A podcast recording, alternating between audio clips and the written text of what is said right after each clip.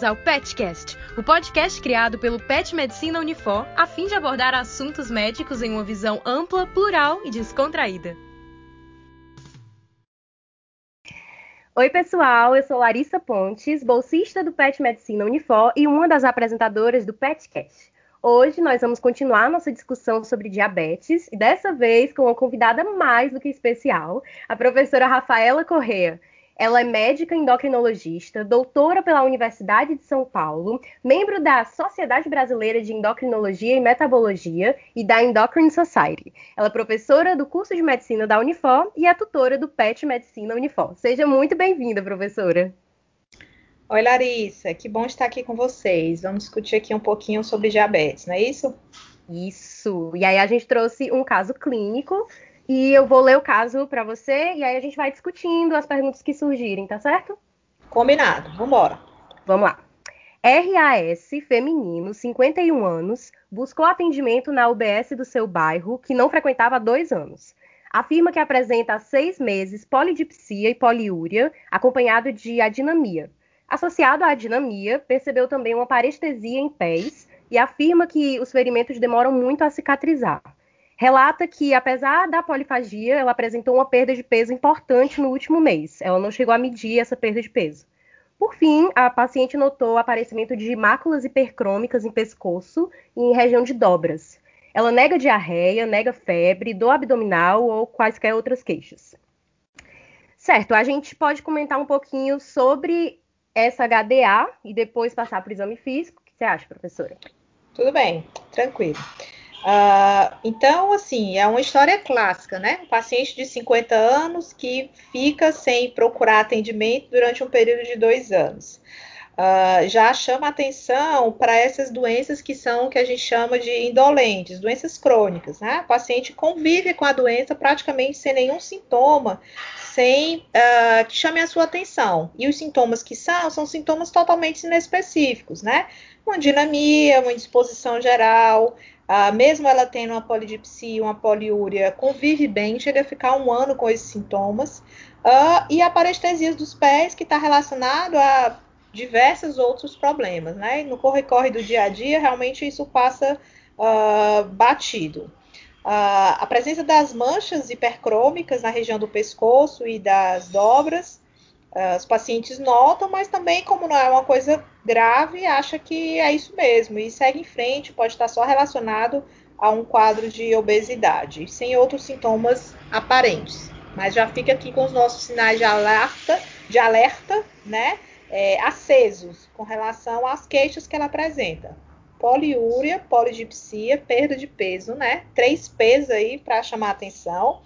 Uh, uhum. E essas parestesias que também podem estar associadas, tá bom? Certo, professora. Então, vamos ver esse exame físico. A paciente está em bom estado geral, anictérica, cianótica e afebril, está normocorada e hidratada. No exame cardíaco, exame pulmonar e exame abdominal, a gente não vê nenhuma alteração. E na pele, a gente vê a presença de máculas hipercrômicas em pescoço e região de dobras, como ela já tinha mencionado. Quando a gente pesou a paciente, ela tinha oitenta e dois quilos e a altura dela é um metro e sessenta. Isso dá um I M C de trinta e dois. A circunferência abdominal dela é de noventa e seis e a P A dela está catorze por nove. O exame neurológico mostrou uma hipoestesia em pés e na ponta dos dedos das mãos, coisa que ela nem sequer percebeu e falou na H D A. E a glicemia capilar dela deu cento e oitenta miligramas por decilitro. Ok, professora, como que a gente vai abordar essa paciente? Qual é o nosso primeiro passo? Qual é o nosso protocolo? Muito bom. Bom, então vamos lá. Primeira pergunta, essa glicemia capilar é uma glicemia de jejum ou é um pós-prandial? No caso, eu acho que essa paciente nem fez jejum, então com certeza vai ser pós-prandial. Beleza, né? Então vamos lá. Começando pela antropometria, já chama atenção uma paciente fora dos índices é, esperado, né, de vida saudável. Então, uma paciente que nem é mais um sobrepeso, uma paciente que apresenta-se obesidade com I M C de trinta e dois, obesidade essa grau um. Lembrando, obesidade, peso dividido pela altura ao quadrado, certo? Outro dado importante da antropometria é o aumento da circunferência abdominal, sinalizando para a gente o aumento da gordura visceral. Esse aumento da gordura visceral também já vai juntando as pontas de uma síndrome metabólica. É um paciente que tem um nível de glicemia aumentado de cento e oitenta, com circunferência abdominal aumentada, faltando só os demais exames para a gente fechar critério para síndrome metabólica, mas aparentemente já sinalizando uma P A limítrofe, quatorze por nove, certo?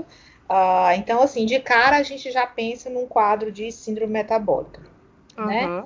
E corroborando a isso, a presença da cantose nígricas, né? Essas manchas hipercrômicas no pescoço, em região de dobras, muito característico da cantose nígricas, sinalizando também para a gente uma resistência insulínica, tá? De dado positivo no exame físico geral, o único achado que ela tem, fora esses achados da síndrome metabólica, é um exame neurológico identificando essas hipoestesias nas nos pés e nas pontas dos dedos da mão. Geralmente são lesões que a gente chama em luva e em bota, que uhum. podem ser simétricas, sugerindo também a neuropatia é, periférica.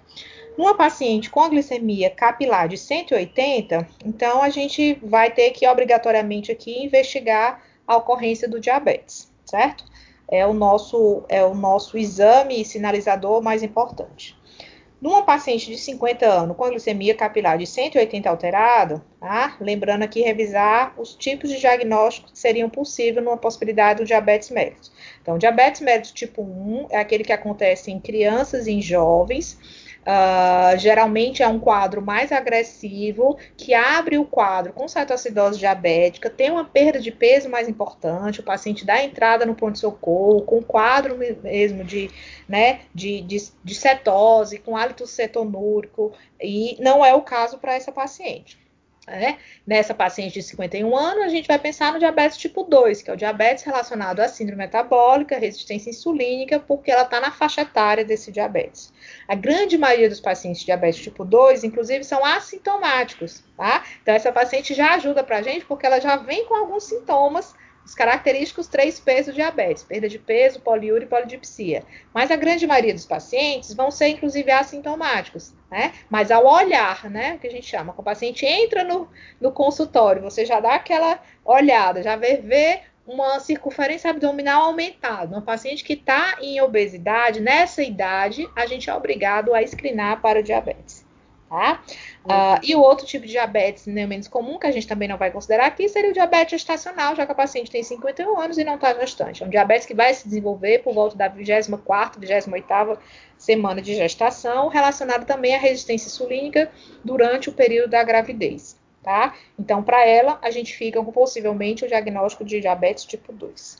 Aí, pensando no diabetes tipo dois, a gente tem que realmente fechar critério para diabetes tipo dois.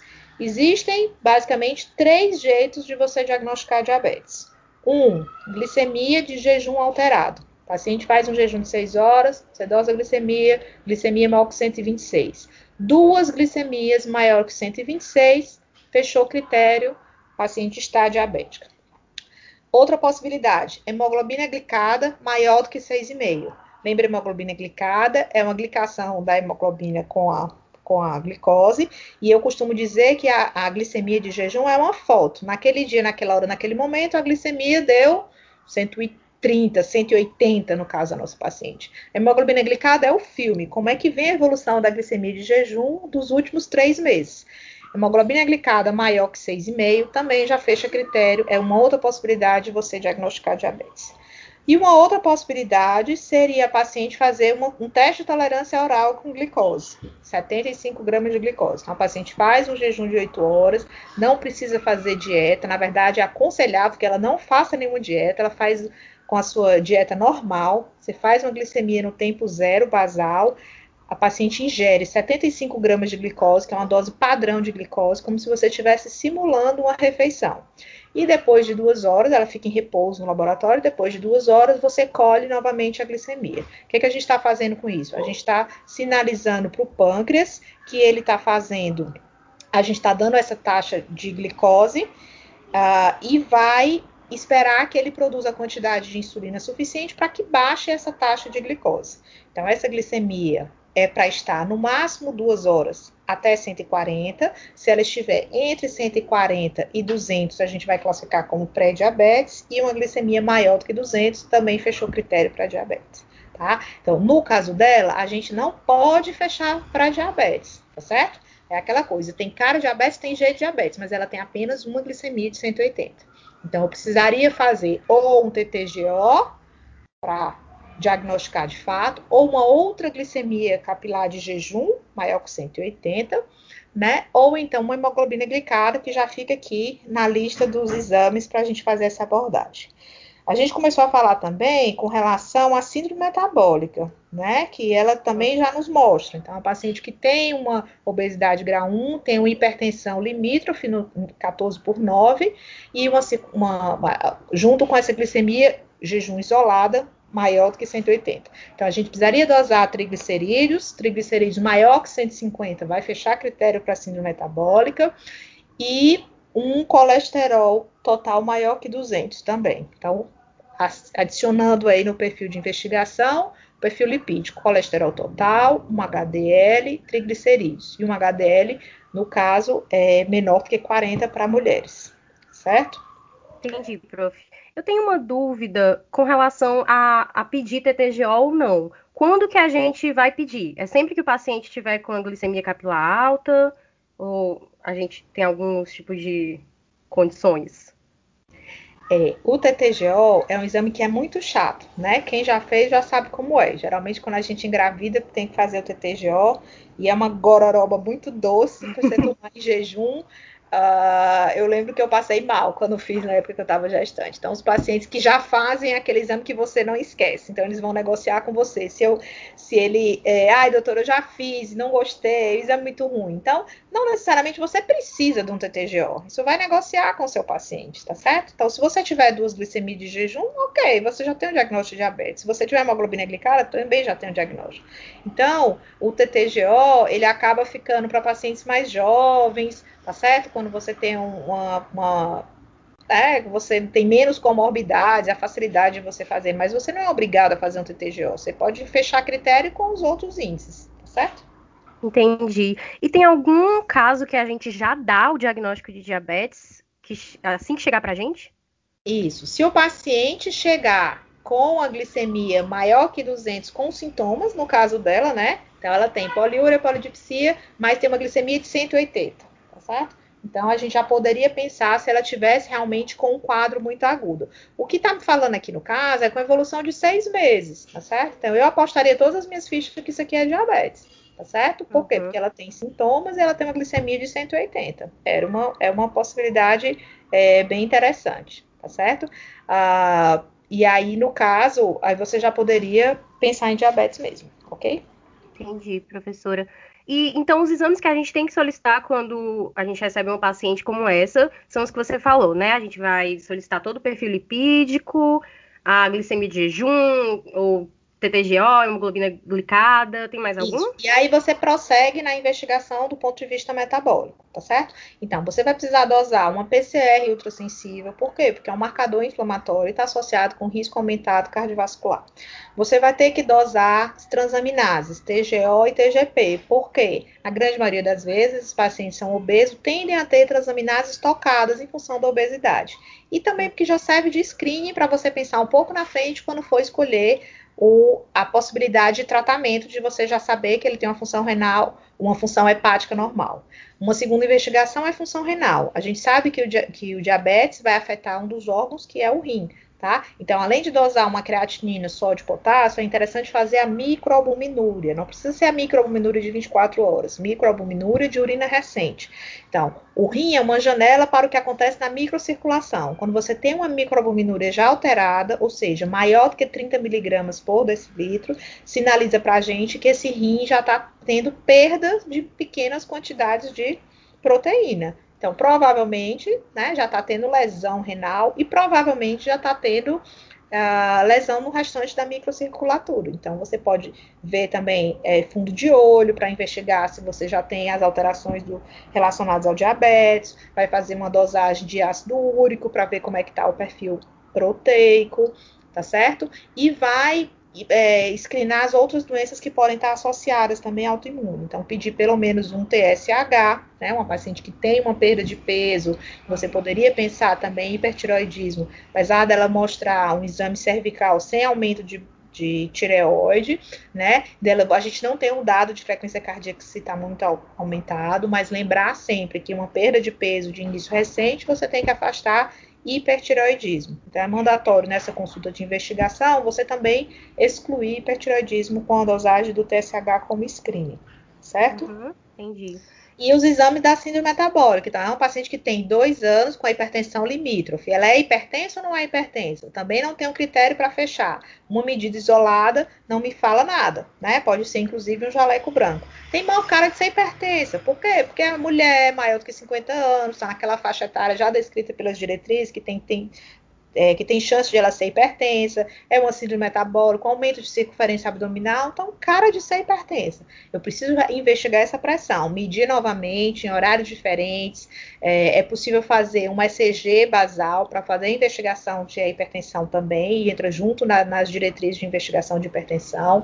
Uh, eu Eu vou precisar ver ecocardiograma, então a paciente que já aos cinquenta anos, já naquela faixa de risco para as doenças cardiovasculares, pelo menos um eco para determinar a função cardíaca associada, certo? Junto com esses exames basais que a gente acabou de pedir. E também um ultrassom abdominal, pelo motivo que eu já expliquei. Provavelmente deve ter esteatose hepática por obesidade relacionada ao diabetes, e à hipertensão e à obesidade. Entendi, prof. E vamos pensar também em outros diagnósticos que a gente possa ter, que possam causar isso. A gente falou de problemas da tireoide, né? Existe alguma outra doença que possa causar os sintomas que ela está tendo? Tá. Então, existe sim, né? Mas assim, existe uma máxima em medicina que diz que as doenças comuns são as mais frequentes. Então, para ela, a gente pensaria no diabetes tipo dois, né? Associado à síndrome metabólica. É uma paciente que está obesa, é um paciente que deve estar hipertensa, não fechei ainda para hipertensão. Preciso ver o restante dos exames para saber da hipertrigliceridemia, alteração de colesterol. Uh, ela deve ser uma síndrome metabólica. Mas a associação hipertensão e diabetes, a gente tem que pensar também em síndrome de Cushing, tá certo? Que é uma hiperfunção da adrenal, levando a um aumento na secreção dos mineralocorticoides, né? Vai consar com hipertensão e com diabetes associado. O que que fala contra? Fala contra que é porque ela não descreve o quadro característico da síndrome de Cushing, né? Então, a presença de giba, de búfalo, as estrias violáceas, uma hipertensão de difícil controle, uma hiperglicemia, tá? Faces cushingóide, crescimento das fotos supraclaviculares. Esse é o clássico do Cushing. Pode ser? Pode. Também tem cinquenta anos, é faixa etária, é associação. Mas, por cinquenta anos, com uma paciente adulta jovem ainda, é mais... É muito mais provável que você pense numa síndrome metabólica, porque é o clássico dessa idade, do que a gente pensar na síndrome de Cushing. A gente tem relatos de uma incidência de sete a dez por cento da população diabetes tipo dois, né? A incidência de síndrome de Cushing ela é muito menor, tá certo? Uhum. Mas aí excluir as doenças que estão relacionadas à, à perda de peso. Então, a gente excluiu diabetes, a gente excluiu hipertireoidismo, a gente excluiu síndrome de Cushing, tá? Mas no primeiro momento eu não faria investigação para síndrome de Cushing. Por quê? Eu estou apostando que ela vem com hemoglobina glicada bem alterada, eu estou apostando que ela vem com triglicérides aumentado e que ela realmente vai ser uma paciente hipertensa com síndrome metabólica. Deixaria essa investigação do Cushing para um segundo momento, certo? Uhum. Outra coisa é conversar com ela com relação à história familiar, né? Então, os pacientes de diabetes tipo dois também têm uma associação na família. Todo mundo tem diabetes, o diabetes que aparece depois dos cinquenta, sessenta anos, o diabetes porque as pessoas são gordinhas, né? Obesidade relacionada, segue um padrão familiar, né? Na família não vem um diabetes tipo dois assim isolado, ele aparece em alguma é, das gerações mais comumente, ok? E a outra possibilidade é investigar medicações. Será que... Então, por exemplo, ela pode ser um Cushing secundário, um paciente que está usando corticoide, às vezes de forma iatrogênica, às vezes de forma prescrita. Tem uma artrite reumatoide, tem lúpus associado. Também não fala, não fala sobre essas queixas, né? Ela não sinaliza para a gente quadros de artralgia, quadros de... É, a, a presença de alterações características do lúpus, né? De edema. Não fala, tá? Mas você precisa... precisa estar alerta para esses casos também. Uhum, entendi, professora. E como que a gente vai tratar essa paciente, dependendo de como vierem os exames dela, né, no caso? Uhum. Tá, muito bem. Então, vamos levar em conta que a gente vai pensar realmente que ela é um diabetes tipo dois, associado a uma síndrome metabólica, tá? Então, eu costumo dizer que o tratamento para o diabetes, ele se consolida como um tripé. São três abordagens que você precisa fazer e precisa fazer as três de formas conjunta. Não dá para fazer uma abordagem isolada. Então, primeira coisa que a gente tem que conversar com ela é sobre os hábitos alimentares, né? Uma paciente que está com obesidade com I M C trinta e dois, ela está comendo errado, não está comendo de forma adequada, tá? Então, qual é a ingesta, que horas que ela come mais, se é uma paciente que é compulsiva, se ela acorda à noite para comer, o tipo de refeição que ela escolhe, quantas frutas, legumes, saladas tem na, na alimentação dela, a ingestão de açúcar, mas não só de açúcar, a quantidade de carboidrato, né? Então, massa, arroz, macarrão, pão, bolacha, tá? E tem muitos erros alimentares que são é, característicos, né? O paciente acha que, por exemplo, bolacha não engorda, que pão uhum. engorda. Então, ela come um pacote de bolacha, mas ela não come o pão e ela tá achando que tá tudo certo. Quando a uhum. gente sabe que não é assim, o valor calórico, na verdade, é até bem parecido. Então, é uma paciente que vai conversar e aí entra um aspecto importante do tratamento de diabetes, a abordagem interdisciplinar. Então, a gente precisa do nutricionista para estar junto e discutir com a paciente sobre os hábitos alimentares e mudanças de hábitos alimentares. Tá? Esse é um ponto. Segundo ponto, atividade física, né? Então, a paciente que está diabética, que está com, com excesso de peso e que ela hipertensa, ela precisa fazer uh, atividade física. Qual atividade física? Atividade física prioritariamente aeróbica, que é o mais fácil, fazer caminhada, uh, perto de casa, numa praça ou na rua, se tiver um ambiente seguro, se tiver uma esteira na sua casa, no seu prédio também é recomendado, bicicleta, natação, né? Que ela vai começar devagarzinho, mas que ela tem que se manter ativa de quatro a cinco dias na semana, em torno de trinta a quarenta e cinco minutos de atividade física. E no terceiro ponto, então, dieta, atividade física, e no terceiro ponto, tratamento medicamentoso. Certo? Então, o tratamento medicamentoso vai depender dos níveis de exames que ela vem. Então, um paciente diabético tipo dois, para começo de tratamento, a gente costuma dizer que é igual a metformina mais, né? Todos os pacientes diabéticos vão usar a metformina. Por quê? Porque a medicação é excelente, ela vai atuar na resistência insulínica, com poucos efeitos colaterais, é baratinha. A dose pode até ser diária, que a gente agora tem a apresentação X R, né?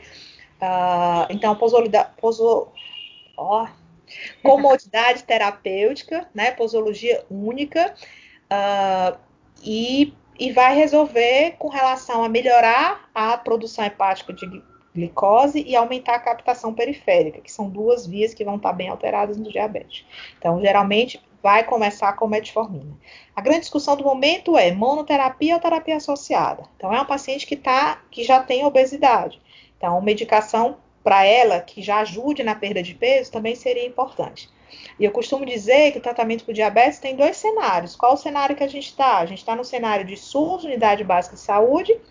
A gente praticamente só vai ter a, a, a metformina, né? E a sulfonilureia. Então, a grande uhum. crítica é a sulfonilureia. Por quê? Porque é um hipoglicemiante, mas que tende a dar hipoglicemias e, na verdade, aumentar a chance de você ter tanto eventos de hipoglicemia como favorecer um ganho de peso numa paciente que já está obesa. Então, não é uma medicação ideal, né? Uhum. Uh, mas é por isso que eu estou dizendo, a gente está discutindo num cenário de atenção primária em que a gente está no posto. Eu tenho metformina e sulfonilureia, ponto. Eu não vou ter acesso a todos os outros arsenal terapêutico que para a gente é interessante. Então, hoje em dia, a gente deve ter cinco, seis classes de medicações antidiabéticas. Isso num cenário de consultório de convênio, mas não no cenário do SUS. É uma briga grande da sociedade de endócrino para a gente possa ampliar esse tratamento e de entender que a abordagem do diabetes é uma abordagem com multidrogas. Não adianta fazer só, né? Então, a gente acaba retardando essa insulinização porque a gente fica sem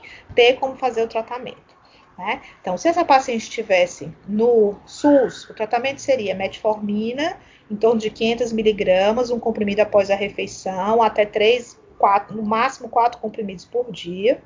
associado com a sulfonilureia. Sulfonilureia pode ser, por exemplo, a glimepirida ou a glibenclamida, o que tiver na unidade básica, começando com a dose menor, uma vez ao dia, pela manhã, e diminuindo essa dose. Se é um paciente do convênio do consultório, uma excelente droga para ela seria análogo de G L P um. Por quê? Porque ajudaria ela a perder peso, né? Inconveniente se é uma medicação injetável, inconveniente se é uma medicação cara. Uma outra, mas ajudaria na perda de peso, que para a gente era muito importante. Uma outra possibilidade para ela seria o uso das glifosinas, que é um medicamento que vai inibir, uh, que vai induzir glicosúria, vai fazer com que ela perca peso, então de quatrocentas calorias por dia, e ainda vai ajudar na redução dos níveis glicêmicos. De novo, o empecilho aqui é o peso, a medicação custa mais de cem reais, então uh, a gente tem que pactuar com a paciente o, o que é que a gente pode fazer, tá certo? Então, o análogo de G L P um turna em torno de duzentos a trezentos reais por mês. O, a, a glifosina vai custar em torno de cem reais. Então, a gente vai negociar. A medicação também é segura, ambas vão ter o efeito de baixar a hemoglobina glicada e reduzir o peso, certo? Entendi. E, professora, quando é que a gente vai entrar na insulina de fato? Bom, quem é a paciente que vai para a insulina de fato? Então, a gente tende... Essa é uma, é uma coisa que os pacientes tendem a negar. Eles não querem, tá certo? Então, quando você... Primeiro, já é um diagnóstico difícil. Você dizer, olha, a senhora tem diabetes, porque diabetes é uma doença crônica e incurável. Uma vez diabético, para sempre diabético. Então, ela já vai para casa com aquele baque. Poxa vida, tenho diabetes, né? E aí, você já chega de cara é, tentando fazer insulina. Se a gente for levar em conta os guidelines, né? A hemoglobina glicada maior do que nove, com um paciente muito sintomático, já é indicado insulinização uh, de cara, tá? O que geralmente acontece, e aí vamos lá, voltar para os nossos dois cenários. Então, na unidade básica de saúde, você falar em insulinização, uh, você tem que fa- saber sobre a segurança do paciente. Então, onde é que esse paciente mora? Ele mora sozinho? Quem que vai aplicar a insulina? Tem alguém que consiga, né, vai ter que manipular a agulha, ver a dose, as seringas são bem pequenas, então isso tem que ser um combinado. Às vezes, essa insulinização mesmo indicada, ela fica sendo postergada, porque é mais seguro você manter medicação oral do que você fazer a insulinização plena, né? Não tem tu, vai tu mesmo, aquela história. Esse é o cenário que a gente vê com muita frequência, por exemplo, no Matos Dourados, né? Uhum. Uh, então, assim... A insulinização deveria ser de forma precoce. E os pacientes, outra, outra dificuldade é o próprio paciente aceitar. Não, não, doutora, eu não quero fazer insulina. Eles acham que a insulina é a última alternativa. Que se eu tiver insulinizado, pronto, eu estou já na fila para morrer. Eu não tenho mais muito ação. Então, eles tendem a não querer e essa negociação geralmente é difícil. Uh, num paciente como essa, a glicemia não está muito elevada, está cento e oitenta, eu estou imaginando que a hemoglobina glicada dela vem aí, oito vírgula cinco, por aí. Tá? Como a paciente que é virgem de tratamento, à medida que ela começar uma dieta efetivamente, começar a atividade física, ela conseguir perder peso, ela tende a responder à medicação oral e você não precisaria insulinizar. A insulinização ficaria para um segundo momento, né? Então... Tem, quando os níveis de glicêmicos estão muito altos, tipo duzentos e cinquenta de glicemia, trezentos, a insulinização também já é mandatória. Por quê? Porque a gente entra numa fase chamada glicotoxicidade. A glicose já está tão alta, tão alta, que não adianta você fazer medicação oral. Você tem que tirar o paciente da fase de glicotoxicidade, faz a insulina, ele dá uma melhorada e aí você volta a usar os medicamentos. Mas, tu, como eu disse, né, tudo tem que ser muito negociado com os pacientes. Uh, na minha experiência, na grande maioria das vezes, o medo da insulinização é maior do que o desconforto da insulinização de fato. Por quê? Quando a gente começa a, a insulinizar e explica o paciente, ele vê que nem era isso tudo, que a, a dor da furada, né, da monitorização que ele faz, do dedinho, da pontinha do dedo, dói muito mais do que a aplicação da insulina. E eu acho que a insulinização, ela... É, permite ao paciente tomar conta da sua doença. Então, para mim, a melhor medicação é sempre a insulina. A insulina eu consigo acertar a dose, um dia que comeu mais, um dia que comeu menos, dose para mais, dose a menos, né? No comprimido é sempre um tratamento dose fixa, é mais difícil da gente ter uma otimização e customização desse tratamento. A, a insulina, ela acaba sendo muito mais segura, certo? Mas tem todas essas barreiras, né? A barreira de como aplicar, quem aplicar, Uh, custo, né? Então, insulina significa seringa, agulha, folha, as, as fitinhas de glicemia, tem um custo aí envolto por isso, por outro lado é pago pelo, pelo Estado também. Ok? Uhum. E professora, com relação ao pré-diabetes, uma pessoa que chega para mim com pré-diabetes, eu já vou medicar com metformina ou eu tento controlar com as mudanças de estilo de vida? Então, até um tempo atrás, a, as diretrizes determinavam isso, né? O pré-diabetes, a gente ia fazer mudança de estilo de vida, emagrecer, diminuir a quantidade de carboidratos, aumentar a alimentação saudável, tornar a pessoa ativa. E o que a gente viu é que, hoje em dia, a metformina ela é um ganho, inclusive no pré-diabetes. Então, a metformina faz com que haja menor migração das pacientes pré-diabéticas para diabética. Então, tem um estudo aí bacana que saiu exatamente comparando pessoas que são pré-diabéticas, né? Parte do grupo fez mudança de estilo de vida, dieta e atividade física, e o outro grupo fez dieta, atividade física e metformina. Então, o grupo que teve metformina teve melhor resultado e menor migração para o diabetes. Até porque ele se sente meio, olha, eu tenho uma doença porque eu estou até tomando remédio, né? E a pessoa que está só fazendo dieta e atividade física, ah, pré-diabetes, eu nem estou doente. Então, faz com que o paciente faça uma aderência maior ao tratamento e, de fato, ele começa a se tratar e a gente preserva essa, re- essa reserva de pâncreas. É uma excelente resposta e uma droga muito boa. Entendi. Bom, professora, então, nós estamos chegando ao final. Queria saber se você tem algum recado para os nossos ouvintes.